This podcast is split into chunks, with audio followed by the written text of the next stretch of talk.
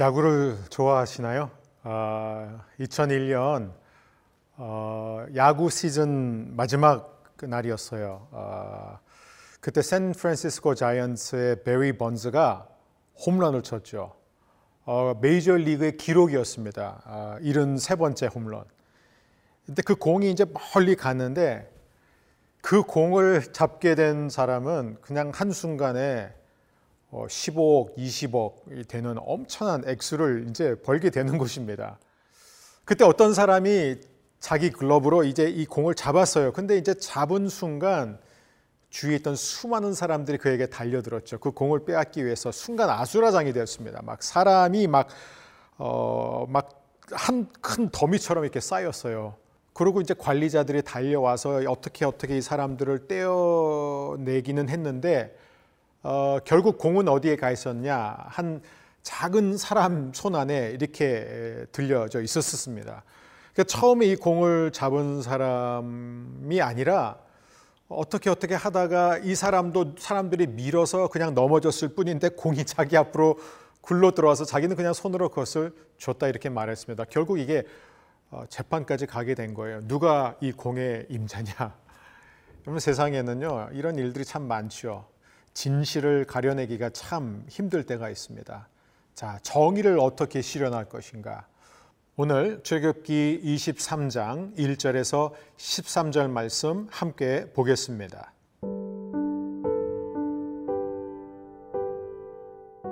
출애굽기 이십삼 장 일 절에서 십삼 절 말씀입니다. 너는 거짓된 풍설을 퍼뜨리지 말며 악인과 연합하여 위증하는 증인이 되지 말며 다수를 따라 악을 행하지 말며 송사의 다수를 따라 부당한 증언을 하지 말며 가난한 자의 송사라고 해서 편벽되이 두둔하지 말지니라. 내가 만일 내 원수의 길 잃은 소나 나귀를 보거든 반드시 그 사람에게로 돌릴지며 내가 만일 너를 미워하는 자의 나귀가 짐을 싣고 엎드러짐을 보거든 그것을 버려두지 말고 그것을 도와 그 짐을 부릴지니라. 너는 가난한 자의 송사라고 정의를 굽게 하지 말며 거짓 일을 멀리하며 무지한 자와 의로운 자를 죽이지 말라. 나는 악인을 의롭다 하지 아니하겠노라. 너는 뇌물을 받지 말라. 뇌물은 밝은 자의 눈을 어둡게 하고 의로운 자의 말을 굽게 하느니라. 너는 이방 나그네를 압제하지 말라. 너희가 애굽 땅에서 나그네 되었었은즉 나그네의 사정을 아느니라. 너는 여섯 해 동안은 너의 땅에 파종하여 그 소산을 거두고 일곱째 해는 갈지 말고 묵혀두어서 내 백성의 가난한 자들이 먹게 하라. 그 남은 것은 들짐승이 먹으리라. 내 포도원과 감람원도 그리할지니라. 너는 엿새 동안에 내 일을 하고 일곱째 날에는 쉬라. 내 소와 나귀가 쉴 것이며 내 여종의 자식과 나그네가 숨을 돌리리라. 내가 네게 이른 모든 일을 삼가 지키고 다른 신들의 이름은 부르지도 말며 내 입에서 들리게도 하지 말지니라. 오늘 본문은 어떻게 시작될까요? 너는 거짓된 풍설을 퍼뜨리지 말며. 그러니까 어떤 경우에도 거짓말하지 말라. 이걸 바꿔 말하면 어떤 경우에도 험담하지 말라라고 하나님은 말씀하십니다. 이웃에 대한 거짓 증언을 하지 말라라는 것이 우리 십 계명 아홉 번째 계명이기도 하지요. 자, 이 말씀이 얼마나 중요한지 모릅니다. 영어 성경에 보면은 false reports 이렇게 되어 있습니다. 자, 가짜 뉴스, 가짜 소식, 가짜 내용을 말하지 말라라는 것입니다. 자, 과연 어떤 것이 거짓 증언일까요? 여러분, 거짓 증언이라는 것은 말 그대로 사실과 다른 내용을 전하는 게 바로 거짓입니다. 근데 대부분의 사람들은 그렇게 대놓고 거짓말하지 않지요. 대놓고 사실과 다른 얘기를 하지 않습니다. 그럼 우리가 보통 어떻게 거짓 증언을 할까요? 어, 다양한 방법이 있습니다. 근데 그 방법 가운데 하나는 내가 듣고 싶은 것만 들은 다음에 전할 때가 참 많죠. 우린 굉장히 미묘하게, 그럴듯하게 이게 진실인지 아닌지 분간하기 어렵게 말을 흘리면서 그렇게 말할 때가 참 많습니다. 즉 우리는 이 어떤 말을 들었을 때 내가 듣고 싶어하는 말 혹은 상대방이 듣고 싶어하는 말만 골라서 하죠. 우리는 또 우리가 들은 말을 우리 마음대로 자유자재로 편집합니다.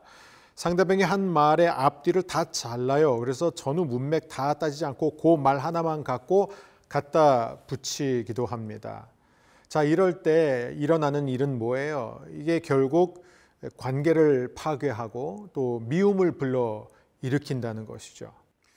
우리는 또 한쪽 얘기만 듣고 그 사람의 얘기만 사실로 알고 전달할 때가 많아요. 그러니까 우리는 알게 모르게 거짓 증언할 때가 많습니다. 우리가 어떤 말을 할 때 하나도 빠짐없이 있는 그대로 전체를 다 말하지 않는 이상 우리는 우리가 의도를 했건 안 했건 거짓 증언하기가 참 쉽습니다. 여러분, 이 거짓이라는 이 원어적 의미에는 여러 의미가 담겨 있어요. 이 첫 번째는 뭐냐면 근거가 없는, 즉 확인되지 않은 내용. 여러분, 우리가 이런 말을 얼마나 쉽게 말합니까? 직접 확인하지 않은 근거 없는 내용. 또 이 거짓에는 텅 빈, 또 가치가 없는, 전혀 유익하지 않은 그런 내용들입니다. 오직하면 우리 예수님이 너희가 무슨 무익한 말을 해도 그 무익한 말로 인하여 심판을 당할 것이다 라고 말씀하셨을까요? 어떤 얘기가 사실일 수도 있고 사실이 아닐 수도 있어요. 그런데 그게 우리한테는 중요하지 않을 때가 있어요. 그냥 나는 내가 들은 얘기, 그냥 내, 나, 나는 내가 알고 있는 얘기를 전달했을 뿐이다 이렇게 말하는데 이게 하나님 앞에서는 잘못이라는 것입니다. 여러분, 공동체에서 우리가 보게 되는 많은 문제, 어쩌면 대부분의 문제가 바로 이 근거 없는 말들을 우리가 자꾸 하고 반복하기 때문입니다. 우리가 들은 얘기, 또 한쪽 얘기만 듣고 마치 그것이 사실이냐, 그리고 사실 아닐지라도 그게 중요하지 않다고 생각하면서 우리는 그냥 상대방이 듣고 싶어하는 말을 할 때마다 우리는 하나님의 공동체를 파괴하게 되는 것이죠.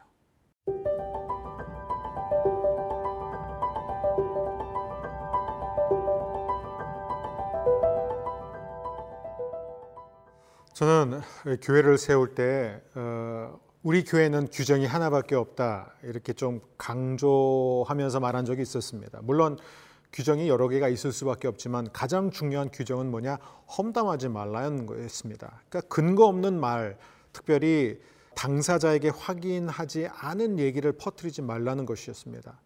근데 이게 가만 보면요, 그리스도인들은요 그렇게 대놓고 부정적인 얘기를 하고 대놓고 거짓말하지 않아요. 근데 이제 문제는 뭐냐면, 제가 이제 목회 현장에서 이제 많이 겪게 되는 얘기인데, 이제 두 사람 사이의 갈등을 이제 제가 중재하기 위해서 나서다 보면 양쪽 얘기를 들으면 서로가 다 자기가 맞다고 생각합니다. 그러니까 자기 확신이 있는 거예요. 그런데 자기 중심적으로 자기 입장에서 다 해석하는 거예요. 특별히 상대방의 동기에 대해서도 본인이 해석한 게 맞다고 확신합니다. 이게 항상 문제라는 거예요.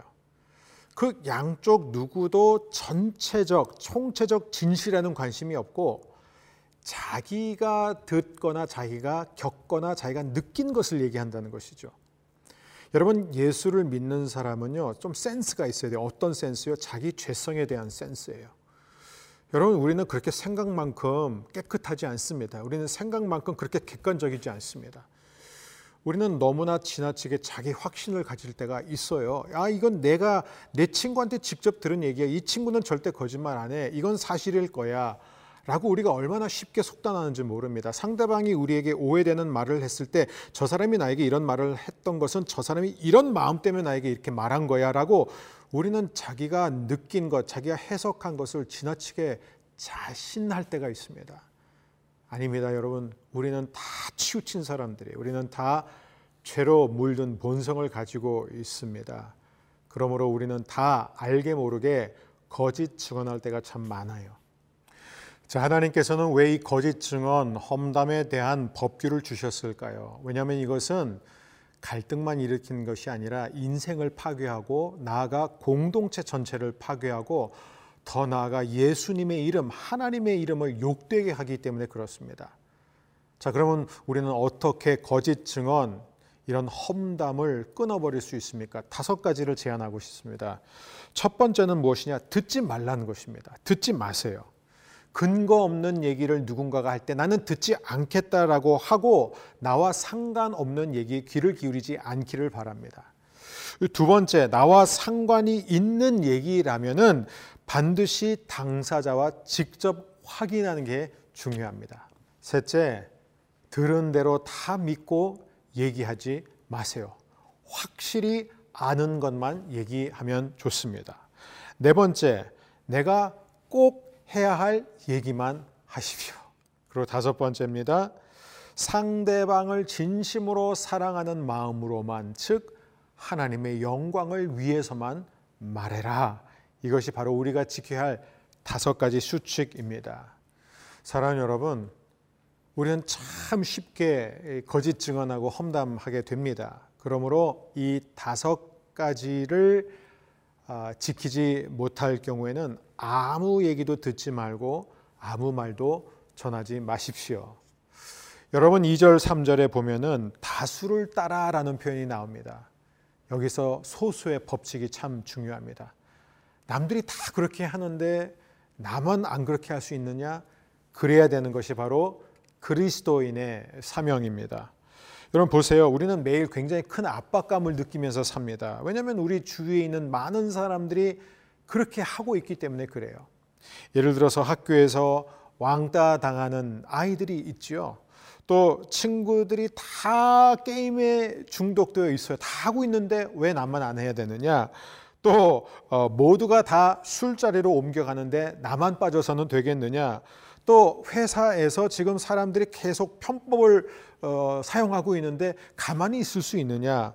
또 모든 사람들이 내면보다는 더 외모에 치중하는데 나만 굳이 이렇게 내적인 것에 신경 써야 되느냐.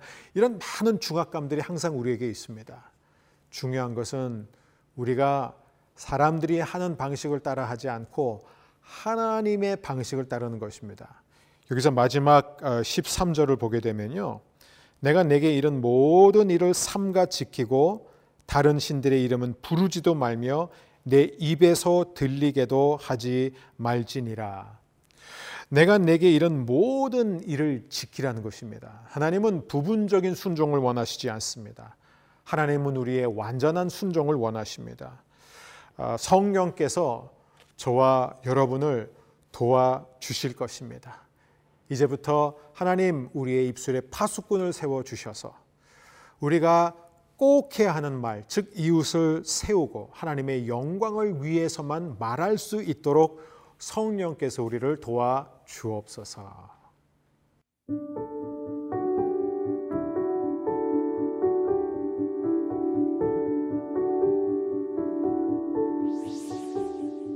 사랑의 주님, 사실이 아니거나 사실과 다른 얘기를 했던 저희의 죄를 용서하여 주옵소서. 이후로는 사실을 말하되 언제나 하나님 사랑, 이웃 사랑으로 말하게 하여 주옵소서. 다수를 따르지 않고 오직 하나님의 말씀을 따르게 하옵소서. 예수님의 이름으로 기도합니다. 아멘.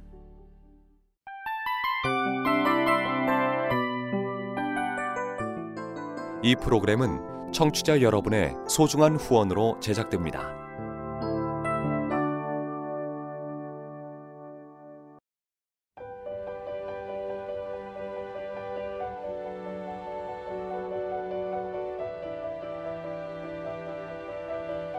세상에는 수많은 교회들이 있지만 더 깊이 있는 말씀 강해를 찾기 위해 크기로만 교회를 선정하지 않습니다. 보다 좋은 영적 콘텐츠를 더 많이 나누기 위해 방송비를 받지 않습니다. 일 년 삼백육십오 일 복음만 전하고 싶어서 우리는 광고를 하지 않습니다. 온누리의 복음을 땅끝까지 씨지엔 티비와 함께 땅끝 선교사가 되어주세요.